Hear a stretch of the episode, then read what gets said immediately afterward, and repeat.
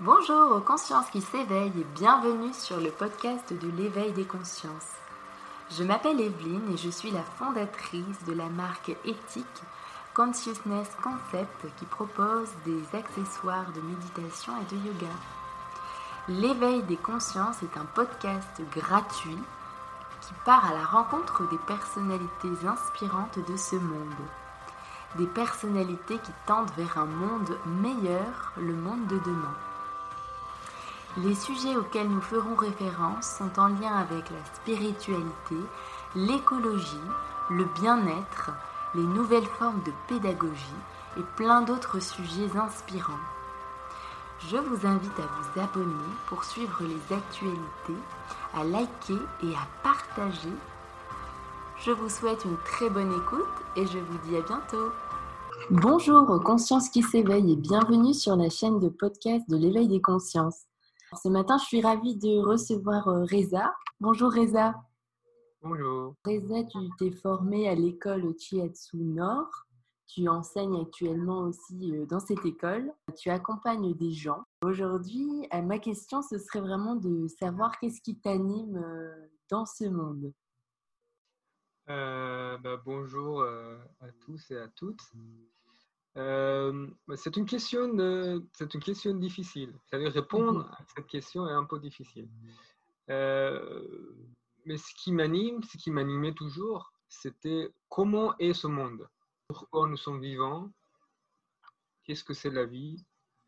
Quel est mon rôle dans ce mouvement de la vie?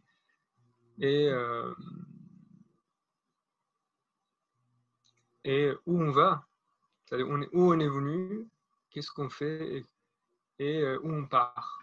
La raison d'être, non ? La raison d'être. Beaucoup de choses, j'ai voyagé dans beaucoup de choses. Et pour comprendre ces questions-là, j'ai compris plus, je cherche d'où je viens, je n'ai pas de réponse. Et si je pense où je pars, je n'ai pas de réponse non plus. Si j'observe ce qu'ils font les autres, des fois ça résonne en moi, mais cette résonance ne me appartient pas, parce que c'est leur histoire, c'est-à-dire cette seconde main. Donc, petit à petit, j'étais amené à trouver par moi-même. Quand l'expérience devient mon expérience à moi, ça devient première main. Donc, je deviens un avec l'expérience. Donc, dans ce sens-là, j'ai compris un petit peu plus. Et le shiatsu est vraiment apparu dans ma vie de manière naturelle. Après un voyage au Japon, quand je suis rentré de ce voyage-là, par hasard, j'ai trouvé un livre sur le shiatsu. Mm-hmm. Le lendemain, j'étais inscrit dans l'école Shiatsu Nord. C'était vraiment un hasard total. Je ne savais même pas ce que c'était le shiatsu. Je me suis laissé mijoter dans l'enseignement de cette école pendant 4 ans. Et finalement, j'ai trouvé que ça m'a permis de comprendre et répondre à ces questions-là que j'avais. Une partie, bien sûr. Il faut dire peut-être un petit peu qu'est-ce que c'est le shiatsu. Alors oui, si tu peux nous expliquer. Selon toi. C'est un art japonais. C'était un massage japonais pratiqué vraiment dans les familles à la base. D'accord. Quand les grands-parents étaient, par exemple, ils travaillaient beaucoup dans les champs, étaient malades, donc les petits-enfants savaient masser un petit peu le corps familial pour soulager les douleurs, les maux de corps. Dans les années, à partir de 1850, les Japonais ils ont commencé à intéresser aussi à certains arts qui pratiquaient chez les Chinois. C'est-à-dire qu'ils ont absorbé la médecine chinoise dans leur tradition de massage. Ils ont ajouté cette compréhension dans les gestes japonais et ils ont créé les shiatsu. C'est-à-dire que le geste japonais, le savoir chinois est purifié par le concept japonais. Le travail sur le corps, il intervient au niveau du corps, au niveau des émotions, au niveau du mental, et bien sûr, ce que nous sommes, l'esprit. C'est un art de toucher. C'est-à-dire, grâce à toucher, grâce au geste, la personne trouve l'unité. C'est-à-dire son corps, ses émotions, son mental et son esprit devient une chose. Grâce au geste et le savoir. C'est pour ça que finalement, c'est ça qui m'intéresse. C'est-à-dire que j'ai compris que par le geste, nous pouvons trouver notre origine. Donc, quand tu dis par le geste, c'est vraiment le toucher corporel. Et ce qui est visible, c'est une sorte de toucher. Non, quand on touche la personne, on voit qu'il y a quelque chose qui est touché. C'est une sorte de geste. Mais derrière ce geste, il y a beaucoup de choses. D'abord, derrière le geste, il y a moi. Moi, la vie, le vivant. Derrière ce geste, il y a le vivant. Le vivant qui touche le vivant. Et c'est pour ça qu'il y a une dimension, incompréhensible, une dimension hors de pensée, il y a une dimension hors de compréhension, de plus haut de ce qu'on peut imaginer pour comprendre. C'est pour ça que je l'appelle geste. Dans ce geste, il y a une vie. Et quand je touche un corps, il n'y a pas que moi qui touche le corps. Il y a toute l'histoire qui était avant moi qui touche un corps, qui touche un point. C'est comme ça que je vois le geste. C'est comme ça que l'unité se crée. Finalement, quand j'étais animé, ce que je suis animé, c'était trouver cette unité, unicité. C'est comme être en union avec ce qui est plus grand que nous. Ce qui est plus grand que nous, c'est exactement nous. Mais pour le comprendre, il faut savoir déjà ce que nous ne sommes pas. Ce que nous ne sommes pas. Oui, c'est-à-dire que si je suis un praticien de shiatsu de famille et aussi j'ai un prénom et j'ai aussi une histoire personnelle et aussi des avis personnels et aussi tout ça, des mamans, des parents, tout ça. Ça, si je prends beaucoup de rôles dans la vie, je deviendrai multiple. Donc, je vais perdre l'unité. Si je deviens une chose, je serai une chose. Ça, c'est l'unité. D'accord. Mais comment faire justement quand on a toutes ces casquettes, tu sais, à porter tout au long de la journée pour être justement cette unité, comme tu dis?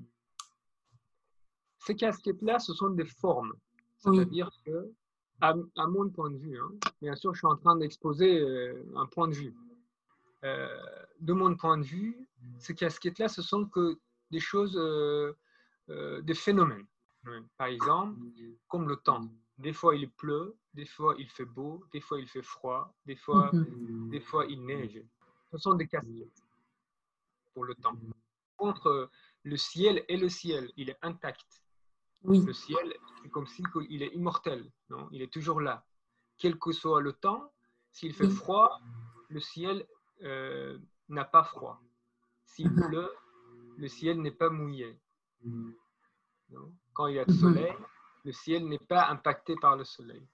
Nous sommes pareils, comme le ciel, qui est intact, et il y a une existence dynamique dedans, qui sont des casquettes, mais ça n'a pas d'importance, parce que ces casquettes, à un moment, elles se créent, à un moment, elles cessent d'exister. Elles partent. Voilà. Ouais. Il vient et il part. Comme, par exemple, c'est comme une fleur de rose. Son parfum, on peut dire que son parfum est toujours là, mais ce qui se passe, c'est que des fois, il est fané, des fois, il n'existe pas, des fois, il existe, des fois avec le vent, il bouge dans le vent. Oui. Mais le parfum est toujours le parfum. Et nous sommes pour moi pareil. Nous sommes le parfum de l'existence. C'est très philosophique. Ça me parle beaucoup. Si on veut comprendre l'unité, moi doit disparaître. Le mot moi doit disparaître. C'est-à-dire que ce n'est pas moi que j'exerce un shiatsu ou une activité. En fait, c'est comme si l'univers m'a donné des outils. D'accord. À la base, ces outils, ils sont parfaitement en cohérence avec ce que je suis, ce que je dois être. C'est-à-dire que dans cet outil, tous ces outils, ils sont parfaitement là. Toute mon histoire, bien sûr aussi, c'est un outil de moi. Ils sont parfaitement là pour que je l'éveille, on peut dire, en quelque sorte. Ils sont parfaitement en cohérence avec ce que je suis, ce que je dois être. Donc en fait, à partir du moment qu'on comprend cette unité, qu'on vit cette unité, le moi, petit à petit, disparaît, devient de plus en plus petit. Il prend moins de place dans les mots, moins de place dans les pensées, moins de place dans les gestes. Donc, ce n'est pas moi qui fais le shiatsu. C'est comme si c'était quelque chose qui était offert à moi et moi, je l'offre aux autres. Je n'ai pas envie de donner quelque chose aux autres, mais c'est les autres qui ont besoin, qui viennent vers moi et ça se passe. Grâce à shiatsu, je peux mettre en ordre les choses chez les autres qui étaient sorties de l'ordre.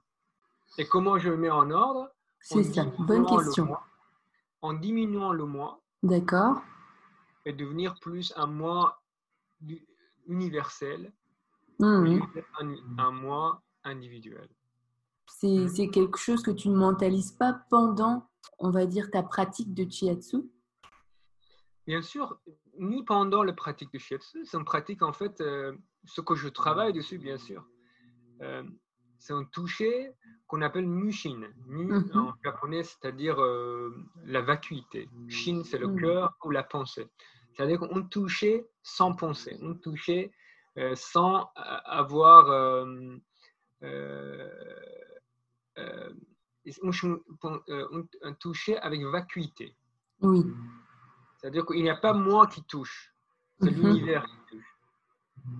Plus le moi est petit, plus l'univers est présent. Alors, comment on peut arriver à tout ça, si la question est là, à travers les pratiques que j'ai et à travers les maîtres qui m'ont appris. Je ne suis pas seul. Donc, j'ai appris à travers de plusieurs traditions. J'ai eu des transmissions par, on peut dire, les textes ou par mes maîtres. Donc, j'ai eu la chance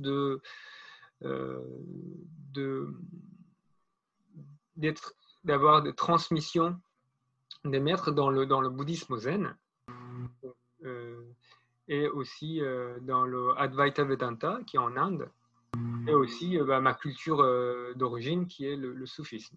Les trois, bien sûr, chacun m'a montré c'est un point de vue de l'existence. Ils m'ont montré de différents points de vue. Mais de la même chose. Non?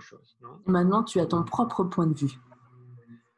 Non, justement, mon propre point de vue, c'est un point de vue que moi, je n'existe pas pour donner mon point de vue. D'accord. Ce sont des points de vue ancestrales que je parle. Oui. Il n'y a rien de moi en personnel. Oui. Tout ce que je dis, c'était déjà dit par des grands maîtres. D'accord. J'essaie de les pratiquer, de mettre en mots, en gestes, en pensées, dans ma vie personnelle, dans ce que je vis de quotidien. Donc, bien sûr que pendant le shiatsu, c'est une présence plus dense, mais il intervient aussi dans toute ma vie naturelle. Est-ce que tu as un exemple, tu sais, concret, quelque chose que tu mets en place dans ton quotidien? Par exemple, quand je me réveille le matin, la première chose à travailler, c'est accepter ce que je suis vraiment. D'être dans cette direction-là. Quand on se réveille le matin, normalement, il y a des pensées qui nous envahissent. C'est normal. C'est le moment de la journée, l'énergie est là pour qu'on crée la journée. Non? La première pensée, c'est de éveiller à moi-même. Ce moi qui n'est pas un petit moi d'individu, c'est un moi universel. C'est à moi que tous les sages de toute l'histoire en parlent. C'est tous les prophètes qui sont venus qui nous donnaient cette nouvelle. Cette nouvelle que nous ne sommes pas ce petit corps tout petit. Nous sommes beaucoup plus grands que ça. Donc, ça, c'est la pratique du matin. Donc, le matin, tu te le dis, tu le verbalises, tu le ressens, tu prends un temps pour toi pour être en pleine présence. Je prends le temps pour la présence. C'est plutôt ça. Hein. Donc, les pratiques sont multiples. Après, on peut rentrer dans des formes, non? C'est-à-dire qu'on parle de phénomènes, comment je fais, quelles pratiques je fais. Oui. Ça, ce sont les enseignements que j'ai eus par mes maîtres. D'accord. Et je suis curieuse de voir un peu comment c'est venu à toi, tu sais, cette rencontre avec aussi ces maîtres. Peut-être je peux dire un mot que je peux utiliser, c'est la confiance. Deuxième mot que je peux utiliser, c'est la persévérance. Mm-hmm. Troisième mot que je peux utiliser, peut-être, c'est honnêteté. C'est-à-dire que j'ai essayé de persévérer honnêteté. Nous sommes des fois dans les moments de la vie où on dit « Oh, c'est pas grave, je vais faire autre chose. Personne ne va me voir. C'est pas grave, je vais mentir un petit peu, c'est pas grave. » Mais non, c'est pas honnête. Ouais. Persévérer de ce que nous sommes. Insister. Donc, et finalement, tout ça, ça fait s'abandonner. On s'abandonne. C'est intéressant. Mais ce qui veut dire que, par exemple, quand tu parles de cette honnêteté, au final, c'est quand on dit des petits mensonges, au final, c'est envers nous-mêmes. C'est parce que ça ne vibre pas que c'est pas être en adéquation avec nous-mêmes. C'est-à-dire que j'ai essayé de persévérer honnêteté. Nous sommes des fois dans les moments de la vie où on dit « Oh, c'est pas grave, je vais faire autre chose. Personne ne va me voir. C'est pas grave, je vais mentir un petit peu, c'est pas grave. » Mais non, c'est pas honnête. C'est pas honnête. Ouais. Persévérer de ce que nous sommes. Insister. D'accord. Donc, finalement, tout ça, ça fait s'abandonner. On s'abandonne. C'est intéressant. Mais ce qui veut dire que, par exemple, quand tu parles de cette honnêteté, au final, c'est quand on dit des petits mensonges, au final, c'est envers nous-mêmes. C'est parce que ça ne vibre pas que c'est pas être en adéquation avec nous-mêmes. Par exemple, c'est un exemple intéressant de mensonge, non ? Ouais. Quand on ment, c'est-à-dire qu'on crée une division quelque part. D'accord. C'est-à-dire que nous savons ce qui est juste, mais notre acte est injuste. Donc, ça fait deux. Donc, moi, je deviens deux. Ouais. Quelle souffrance. Et bien sûr, ça fait du boule de neige. C'est-à-dire que ce petit moment d'absence d'honnêteté, petit à petit, devient quelque chose de grave à gérer. Ce que l'homme, il perd sa place divine, il deviendra un menteur. Et ça, c'est vraiment dommage. C'est-à-dire que la beauté est perdue, a disparu. La beauté est disparue. Je ne sais pas si c'est compréhensible. Oui, oui, complètement. Ouais. Quand la beauté disparaît, les choses sont plus en ordre. Oui, oui, quand les choses ne sont pas en ordre, c'est un peu le chaos. Il n'y a plus de lien entre cet ordre, cette beauté et la source. Parce que la source est que la beauté. Quand nous sommes venus dans ce monde, c'est grâce à la beauté et grâce à l'amour. À chaque instant qu'on fait des gestes qui ne sont pas en ordre, c'est comme si on dégrade un petit peu ça. Oui. Mmh. Et bien sûr, peut-être que des fois, c'est nécessaire pour la vie. Il faut se tromper. Ça aussi, ça fait partie de la vie, non ? Quand il pleut, ce n'est pas mieux que quand il y a le soleil. Mais c'est nécessaire. Le soleil est nécessaire. La lumière est nécessaire. L'obscurité aussi, c'est nécessaire. Alors, à partir du moment que le soleil est vu, c'est dommage de rester dans l'obscurité. À partir du moment, c'est honnêteté. À partir du moment, c'est investigation. C'est insister par ce qui est beau pour aller vers beau. Et petit à petit, l'obscurité disparaît naturellement. Reza, est-ce que tu peux nous expliquer pourquoi tu n'es pas forcément présent, tu sais, sur les réseaux sociaux ? J'ai un compte Facebook. Parce que ça, c'est intéressant. C'est un compte depuis des années, mais ça ne se passe pas grand-chose dedans. D'accord. C'est juste pour maintenir les amitiés que j'ai dans le monde entier. Alors, c'est pour ça que je le dis. Sinon, c'est vrai que jusqu'à aujourd'hui, n'oubliez pas que tout change. Oui. Jusqu'à aujourd'hui, je n'ai pas de site internet, je n'ai pas de carte, je n'ai pas de publicité. Pourtant, je pratique depuis des années le shiatsu. Depuis peut-être là maintenant, depuis 7 ans que j'exerce le shiatsu. Ah oui. Je suis diplômé depuis 3 ans, mais je faisais depuis dès le début.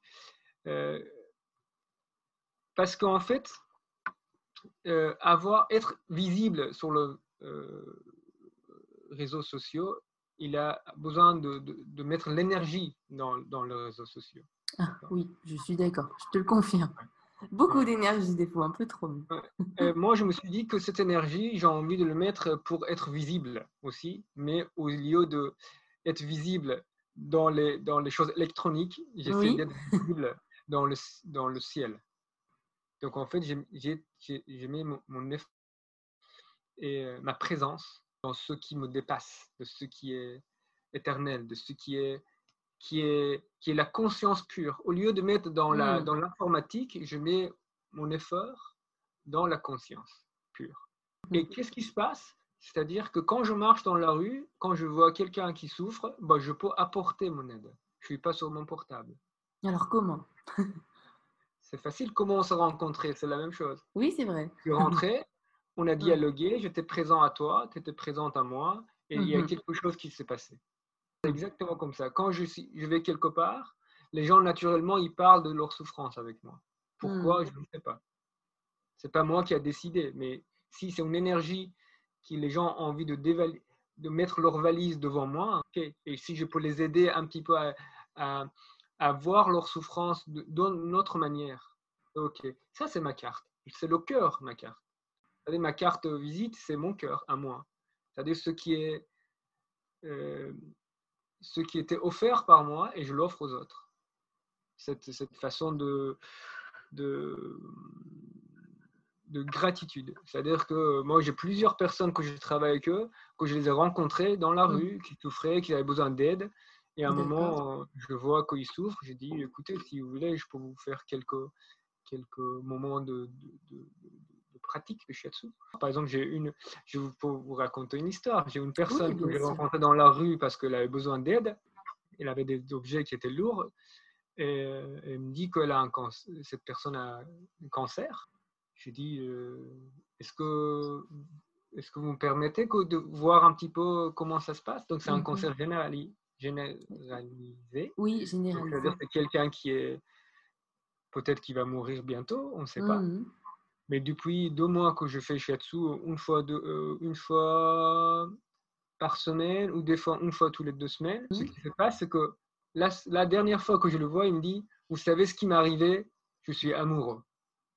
Oh. C'est incroyable quand même. C'est génial. Quelqu'un qui était en fin de vie, il devient amoureux. Il dit ça, après 30 ans, maintenant je suis amoureux. Ça, c'est ma carte visite. Mais il est amoureux de quelqu'un. Il est tombé amoureux de quelqu'un à 65 ans. C'est génial. Oui. Mais les choses sont naturelles. En fait, je fais confiance à la vie. Moi, je suis présent. Oui. Je suis présent à chaque instant à la vie. Quand il y a quelque chose qui arrive, je suis présent. Quand je vois quelque chose... Ça, c'est un enseignement que j'ai appris dans un texte qu'on appelle Bhagavad Gita. C'est un texte des hindous, magnifique, sur la confiance et sur la conscience. La conscience, c'est quelque chose qui nous donne une visibilité à quelque chose qui était caché. Donc, en fait, on voit un exemple très simple. Je vois que quelqu'un a mis des déchets par terre. Je l'ai vu. Oui. Ça fait un effet. La conscience me donne une information, ok, et ça me fait un effet. Ça, mon corps, mes sensibilités me donnent une résonance. Oh, c'est moche, c'est moche. Qu'est-ce que je fais? Je le ramasse, je le mets dans le poubelle. Si simple que ça.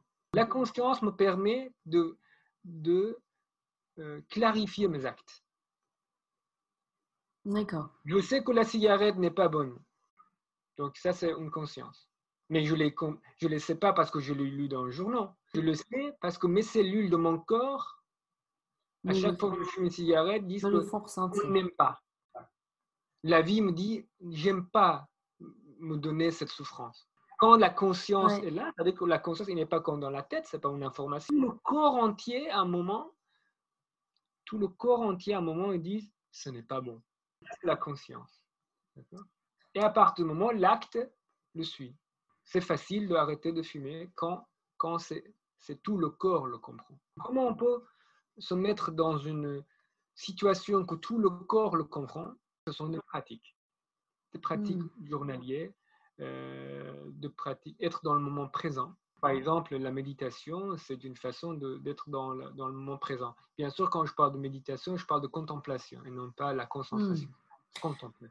Mais alors, c'est assez étrange parce que je me dis que oui, effectivement, le corps sait, comme tu dis, cette conscience. Le corps ressent ce qui est bon et ce qui est mauvais, comme l'alcool, le tabagisme, etc. Mais alors, pourquoi autant de personnes continuent, tu sais, à boire ou voilà, à fumer, alors que pourtant, elles sont convaincues parce qu'elles le ressentent, comme tu disais, que c'est nocif.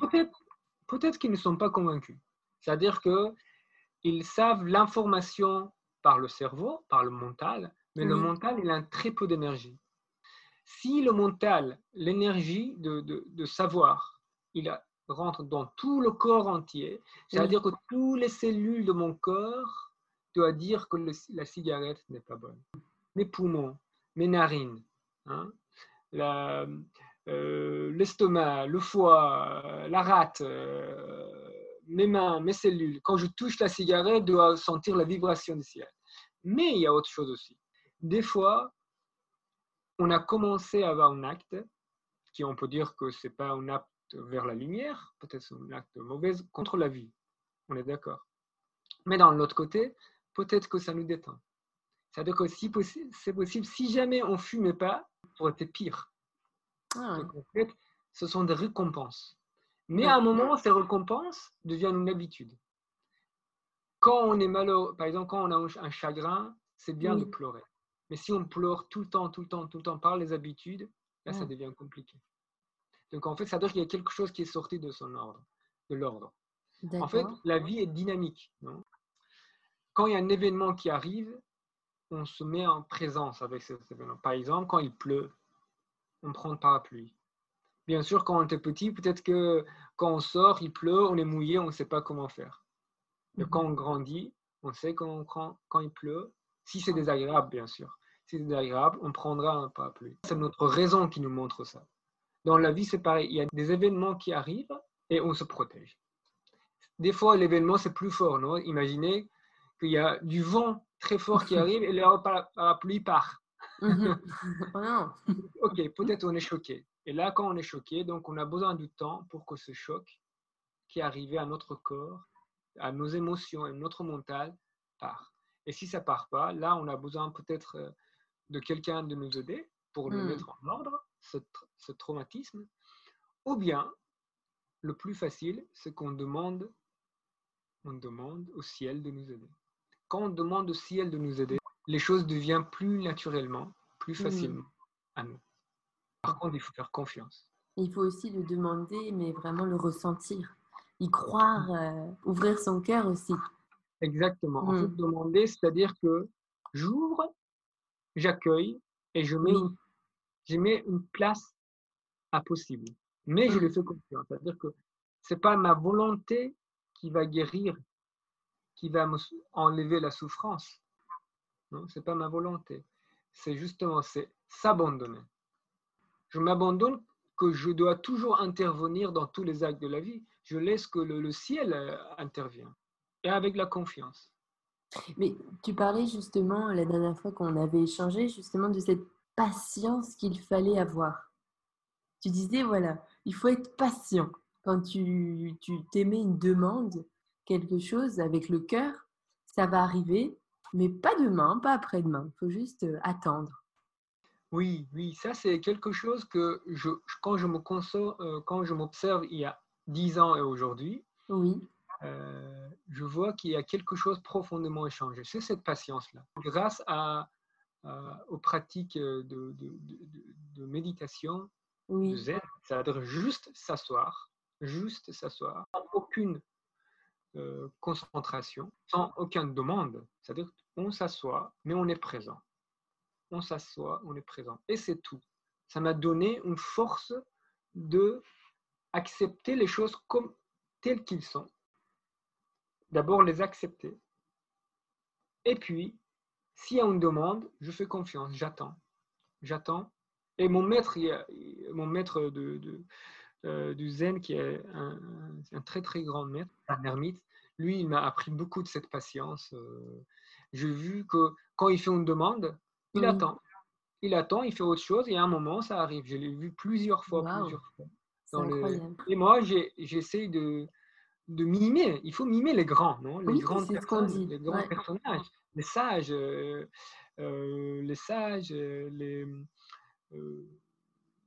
ils sont là. Il faut les mimer, leur acte, pour voir ce qu'ils nous donnent. Ça vaut le coup. Ça vaut le coup de faire confiance aussi à nos ancêtres. Cette confiance, en fait, cette patience vient de confiance. D'accord. Ouais. Mm. C'est-à-dire que je fais confiance. C'est comme si, imaginez qu'on est des bébés. Un bébé, quand on pleure, sa maman va venir lui donner du lait. C'est normal. Pareil pour nous. Quand on souffre et on fait la demande, bon, pour le bébé, la demande c'est crier, bien sûr, c'est pleurer. Mm-hmm. Quand on fait pareil, quand on va demander notre demande à l'univers, que je peux dire que c'est comme si que c'est notre maman, c'est vrai. Les choses s'arrangent pour que cette souffrance disparaisse. Mais il faut poser des bonnes questions. Il faut pour un bébé, c'est clair. J'ai faim. Le bébé a faim. L'homme, aujourd'hui, quand on grandit plus en plus, on est plus en plus complexe. Oui. Donc, en fait, on ne sait plus quoi demander. C'est vrai. On ne sait plus quoi demander. On demande des choses, des fois... Même matérielles. Inutile. Matériel, ça peut être... Si le matériel est là pour que l'unité soit présente dans plus de nombre de gens, c'est tout bon matériel. En fait, ça dépend de l'intention. C'est l'intention vraiment qu'on va poser, c'est ça. Exactement. Si cette intention est vers moi, il est vers mon ego, il est vers mes affaires personnelles, mon petit moi, l'ego, ouais. Tout ce qu'on demande, ce sera peut-être pas réalisé. J'allais te demander aussi parce que on avait échangé un peu, tu sais, sur cette notion d'argent. Donc, l'argent est une énergie aussi. Qu'est-ce que ça représente pour toi, l'argent? Tu vois, comment tu le conscientises? Parce que je sais que tu as mis en œuvre certaines choses, tu sais, dans ta pratique par rapport à l'argent. Oui, alors, je te laisse le souhait d'en parler si tu as envie, bien entendu. Bien sûr, quand je parle aussi des résultats de cheminement. D'accord ? Et en plus, je parle toujours aujourd'hui. Il est possible que si on fait podcast dans un an, il y a beaucoup de choses qui vont changer. C'est normal. Je suis un être dynamique. C'est-à-dire que mes actes, ils sont en ordre avec l'univers. J'essaie que mes actes soient en ordre avec l'univers et je me corrige. En fait, c'est une existence empirique. Je fais à gauche, je vois est-ce que c'est juste, je continue. Si à un moment que je vois un problème, je mets à droite. Aujourd'hui, si je parle sur la notion d'argent, il y a quelques années, je faisais le chemin de Compostelle. Et j'avais bien mangé le soir et j'avais dormi. Le lendemain, je voulais payer. Je dis combien je vous dois. Il me dit c'est donativo. Ah, donc, c'est-à-dire que tu donnes ce que tu veux. Et quand j'ai entendu ça, j'avais presque larmes aux yeux parce que j'ai dit jusqu'aujourd'hui, ça faisait peut-être 3 semaines que je marchais. Je dis jusqu'aujourd'hui, j'ai jamais vu ça. Ouais. Et je devais toujours payer. Les choses que les autres considéraient justes, peut-être pas moi. Il y avait des choses que je trouvais pas très chères. Il y avait des choses que je trouvais c'était trop cher. C'était juste peut-être pour eux, mais pour moi, des fois, c'était pas juste. Et là, c'était à moi de trouver le juste, non ? Ce qui s'est passé, c'est que dans mon cœur, j'ai ressenti une gratitude. J'ai ressenti aussi que, ok, je suis considéré, je suis aimé. La personne prend en considération moi et non pas que ses problèmes. Et là, cet acte m'a beaucoup bouleversé. Donc, du coup, j'ai donné tout ce que j'avais dans mes poches. J'étais tellement content, je pense que j'avais envie de donner le plus. Oui, parce que j'avais envie de donner. Et depuis, toutes mes pratiques de shiatsu, je le fais de la même manière. Je donne quelque chose par la gratitude et je reçois par la gratitude. En fait, les gens, ils me donnent une gratitude. Des fois, il y a des gens qui me donnent de l'argent, des fois, ils me donnent d'autres choses. Par exemple, il y a des gens qui me cuisinent, des fois, des choses qui me ramènent. Des fois, ils ramènent des légumes de leur jardin. D'accord. Mais des très généreux. Je ne sais pas combien ils donnent parce que je ne le regarde pas. Mais ça fait partie de thérapie aussi. En fait, j'ai trouvé que dans cette société, l'argent est devenu tout. Et en fait, il y a des petites valeurs qui sont perdues entre l'homme, entre nous. C'est-à-dire que si je dis ma séance est 70 €, bah ok, la personne vient, il le fait, il le paye, il part. Quand il doit donner lui-même ce qui est juste, c'est une autre histoire. Elle est aussi impliquée, la personne est impliquée aussi dans cette histoire. Bien sûr, cette énergie, c'est-à-dire que tu dis l'argent, c'est l'énergie, mais moi, je reçois à la fois l'argent qui est l'énergie, et je reçois le cœur et aussi la gratitude. Je pratique aussi de même manière. C'est-à-dire que sur la personne, je fais ce que je peux. Je pense que la personne fait pareil avec moi. Si la personne est riche, et elle est peu touchée, il me donne peu. Ou peut-être s'il est riche, l'acte que j'ai fait, c'était pour elle, c'est très important, il me donne plus. C'est normal. C'est normal que ce soit dynamique aussi. Là, bien sûr, c'est un point de vue que j'ai aujourd'hui. L'argent, c'est... Et dans l'autre côté, cet argent, je peux aussi aider les autres. L'argent, c'est une bonne chose.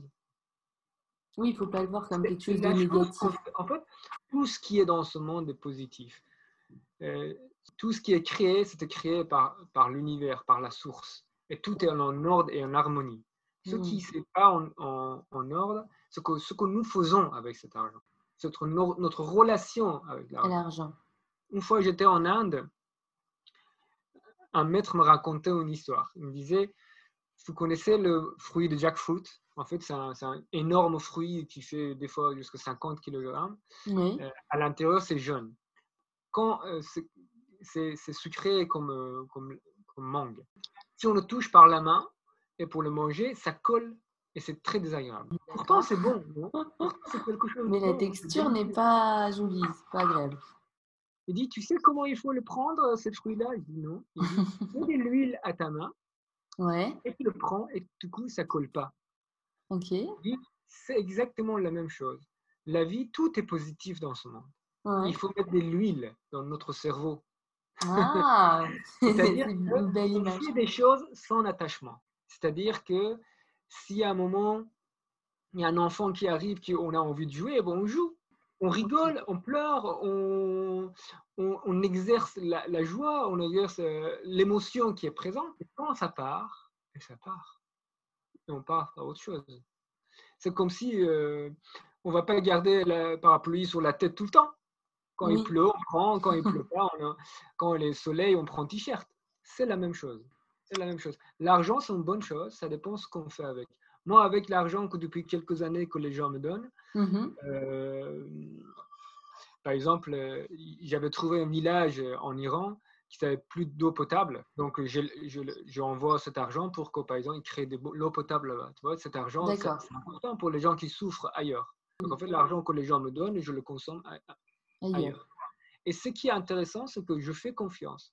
Il y a des gens qui peuvent me poser la question, comment tu fais pour ton loyer? Et en fait, les choses viennent. Réellement, ils viennent. Et s'ils ne viennent pas, ben, je vais réduire tes donations ou tes besoins. Je réduirai mes Tu t'adaptes en fonction de ce qui vient. Exactement. C'est exactement ce que Jésus a dit une fois. D'un oiseau, il disait, regardez cet oiseau, qui le nourrit? Il faut que l'homme est comme cet oiseau. Notre maison, c'est le ciel. Notre maison, c'est le ciel. Pourquoi faire un nid quelque part avec la force? Et si on fait, on a besoin d'un moment de faire un nid, on fait le nid. Mais s'il y a le vent qui est trop fort, on va faire un autre nid ailleurs. On va changer le projet, on va changer tout. Être souple, être présent et souple. Jusqu'à aujourd'hui, je n'ai eu aucun problème. Par contre, il faut que je me mets en ordre. C'est toujours la question de l'ordre. Si je me mets en ordre, je me fais pas mal. Si je fais toutes les choses avec moi, ma personnalité, mes attachements, là, je me fais mal. J'aurais encore plein de questions à te poser, peut-être dans un prochain podcast. Merci beaucoup, Reza, pour ton partage qui est très riche, en tout cas qui me parle beaucoup. Et où est-ce qu'on peut peut-être te contacter? Est-ce que tu as ton adresse mail? Mon adresse mail actuelle? Oui, comme ça, de toute manière, d'abord, je vais écrire en bio. J'exerce à Lille. Je peux donner mon adresse mail.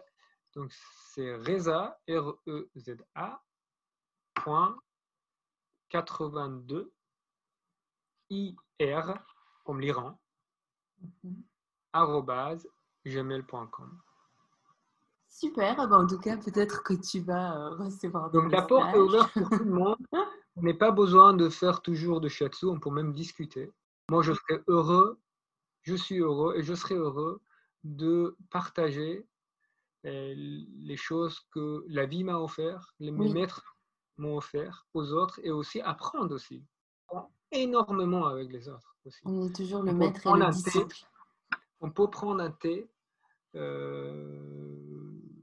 et discuter sur ces sujets-là. On appelle le Dharma, les Indiens, les bouddhistes l'appellent.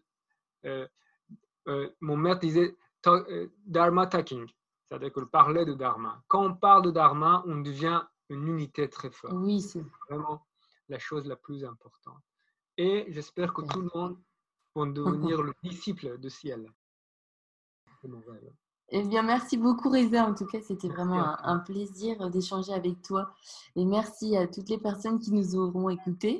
N'hésitez pas, en tout cas, à suivre l'Éveil des Consciences podcast, donc disponible sur les différentes plateformes que je mettrai. Alors, n'hésitez pas à partager et à liker. Je vous souhaite une très bonne journée. À bientôt. Merci. Au revoir, Reza.